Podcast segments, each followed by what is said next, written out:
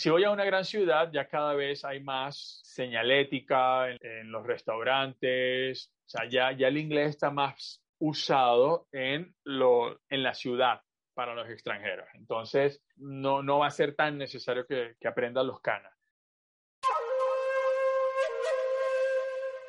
¿Te dedicas a una carrera creativa y sueñas con estudiar o desarrollar tu carrera en Japón?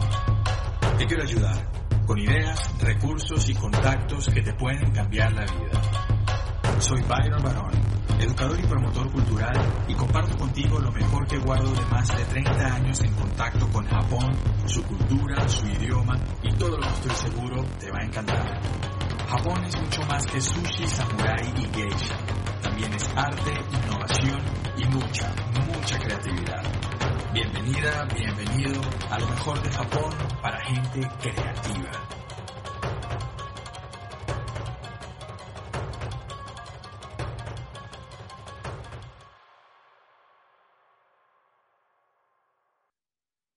Llegamos a los kana, ¿no? Hasta este punto, yo puedo aprender japonés si lo voy, si mi prioridad es aprenderlo rápido. Lo necesito rápido porque este, eh, llegó una japonesa, se metió una japonesa en el, llegó una japonesa a la oficina y quiero conversar con ella por X o Y, ¿no? Porque me gusta, porque va a ser compañera de trabajo, porque va a ser mi jefe, por lo que sea, porque me da curiosidad, por lo que sea. O, este, o voy a Japón mi papá me regaló de viaje de graduación un viaje a Japón en octubre y estamos a junio. Junio, julio, agosto, septiembre, octubre, cuatro meses. No voy a pasar, si voy a ir a Japón, no voy a pasar tres meses estudiando cana, ¿para, para qué? A llegar allá a escribir canas, no, no, no tiene sentido, ¿no? Entonces, hasta este punto, eh, tengo una idea del idioma para hablarlo, perdón. Yo creo que es importante aprender los canas un poco para no perderse en el metro, sobre todo. Bueno, sí, claro, mientras lo aprendas bien, pero por ejemplo, a mí me ha llegado gente que me dice, voy a viajar a Japón en tres meses, ¿no? Este, si, si es un viaje, eh, y generalmente son viajes de trabajo, generalmente, ¿no? Entonces, ¿qué pasa? Si va a una gran, a una, a Tokio, Kioto, Osaka, Nagoya, Yokohama, pues ya todos los trenes, los mapas, allá en todos esos lugares, por suerte ya cada vez hay más, por suerte, bueno, sí. Bueno, este, me, han dicho que ahora con, con, con, los Juegos Olímpicos lo han puesto mucho más en inglés todo, justamente. Exacto. Si voy a una gran ciudad, ya cada vez hay más señalética en la ciudad, en los restaurantes, o sea, ya, ya el inglés está más usado en, lo, en la ciudad para los extranjeros. Entonces, este, no, no va a ser tan necesario que, que, que, aprendan los kanas. Los hiragana y los katakana o kanji, no, no lo van a necesitar porque además la estancia en Japón va a ser muy puntual, eh, en, tanto en lugar como en tiempo y espacio, ¿no? Entonces, pero ¿qué pasa? Que si se aprende una cantidad de expresiones y una forma de construir los verbos, por lo menos oralmente, Uf, seguro que más de uno la va a pasar mucho mejor hablando eso que sin saber hablar, dependiendo solo del inglés, porque además está eso, que la, mucha gente cree que en japonés se habla inglés, que en Japón se habla inglés. O sea, muy poco, muy, muy, muy poco. Eso lo puede decir mucha gente. Que han tenido suerte que de repente se topan con alguien que les habla inglés o que le entiende. Sí, lo entiende, pero no lo hablan. Sí. Bueno, yo tengo una amiga que ella, ella se fue a, Japón de viaje sola. Y lo primero que dijo es, yo necesito aprender cuáles son los alérgenos, o sea, cómo se, se definen cierto tipo de, de, componente que ella es alérgica. Ella es alérgica a todo lo que sea sulfitos, no sé qué, y ella lo aprendió justo para evitar comer eso porque se puede morir.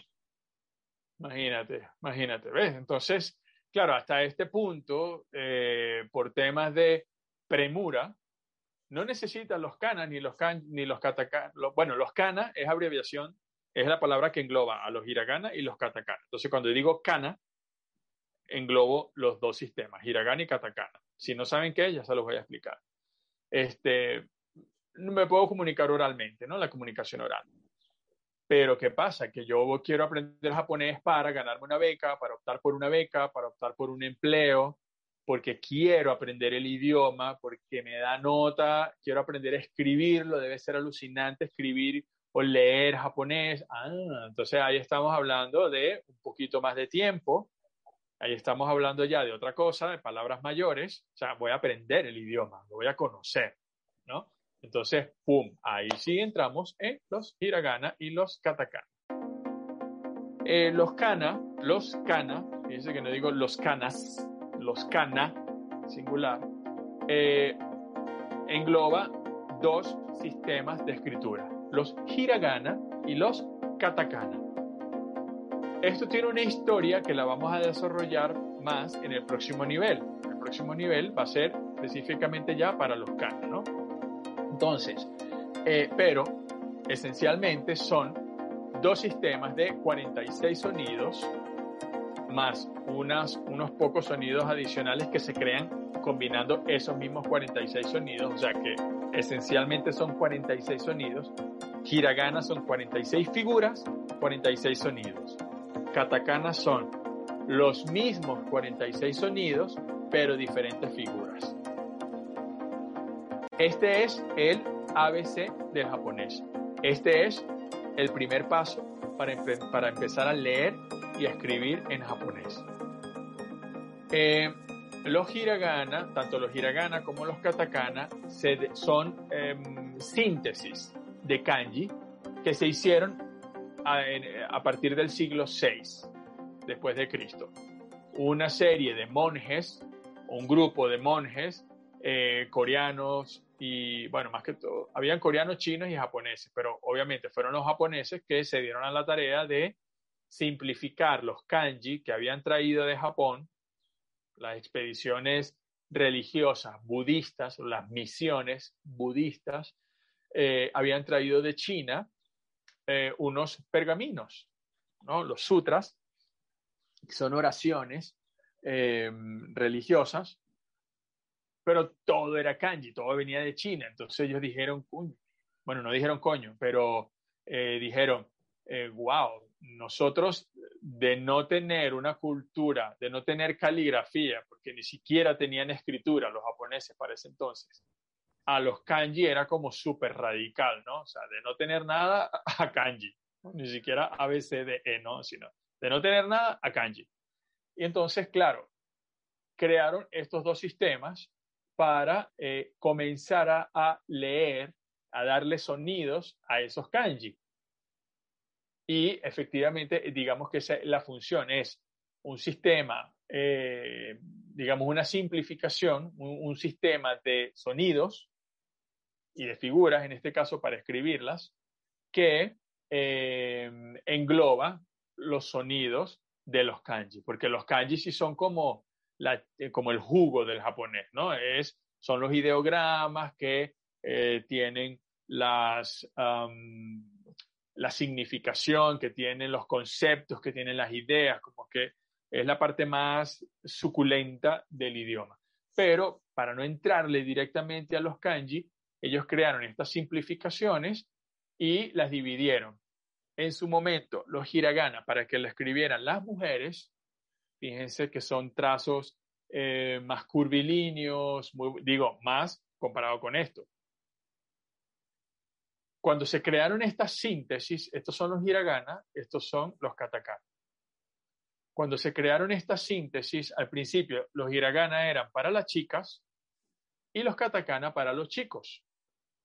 ¿Quiénes eran los hombres? Los hombres eran o religiosos, ojo, los hombres y las mujeres que tenían acceso a la cultura, que tenían acceso a la escritura. Esto estaba, eh, eh, cuando estamos hablando de esto en el siglo, entre el siglo III y el siglo VI, estamos hablando de élite culta. Solamente tenían acceso a esta información los monjes, o sea, la familia real, la familia imperial, obviamente, la familia imperial, los monjes, que era la casta religiosa, y los, eh, y los guerreros, los samuráis, los daimyo, los guerreros, ¿no? la casta militar solamente como en esa cúpula este, estaba el conocimiento. ¿no? Y dentro de esa cúpula pues se asignó, bueno, ahora las chicas van a escribir eh, con hiragana y a partir de allí se empezaron a, crear grandes obras de la literatura que todavía existen, ¿no? Este, eh, los cuentos de Genji,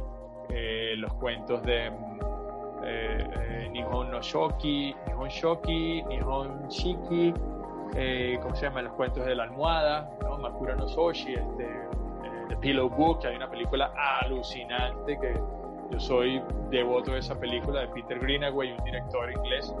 Eh, eh, hizo una versión, se llama The Pillow Book, ¿no? el libro, libro almohada, el libro de cabecera. Pero bueno, me desvío un poco, perdón. Y los katakana que lo iban a escribir hombres. Son trazos como nosotros, simples, básicos. ¿no? Fua, fua, cha, cha, tácticos, ¿no? Tres líneas, dos líneas, una línea recta, o sea, son todo muy ya. ¿no? Mientras que los hiraganas son más, más elaborados, más curvilíneos, más, más estéticos, más bonitos y tal. Hoy en día los hiraganas se usan para las palabras eh, japonesas y los katakana para las palabras extranjeras. Esa es la división actual. Cuando yo voy a escribir una palabra extranjera, la escribo con katakana y cuando voy a escribir una palabra japonesa, la escribo con hiragana.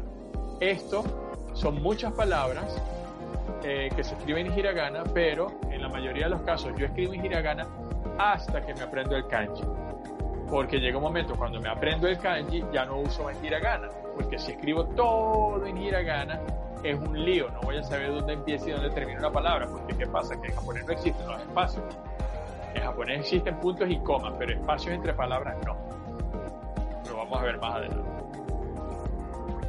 Entonces, eh, hiragana, katakana. Los dos sistemas de escritura para comenzar a leer y escribir katakana, con sus sonidos y su orden de trazos, porque estos trazos no se hacen al azar, estos trazos se hacen con un orden. La ventaja, que los dos sonidos son los mismos, los mismos, Tanto en hiragana como en katakana son los mismos sonidos. A, I, U, E, O a, I, U, E, O. Kaki, Ku, Ke, Ko, Kaki, Ku, Ke, Ko, y así. Lo que cambia es el trazo, pero los sonidos son los mismos, ¿vale?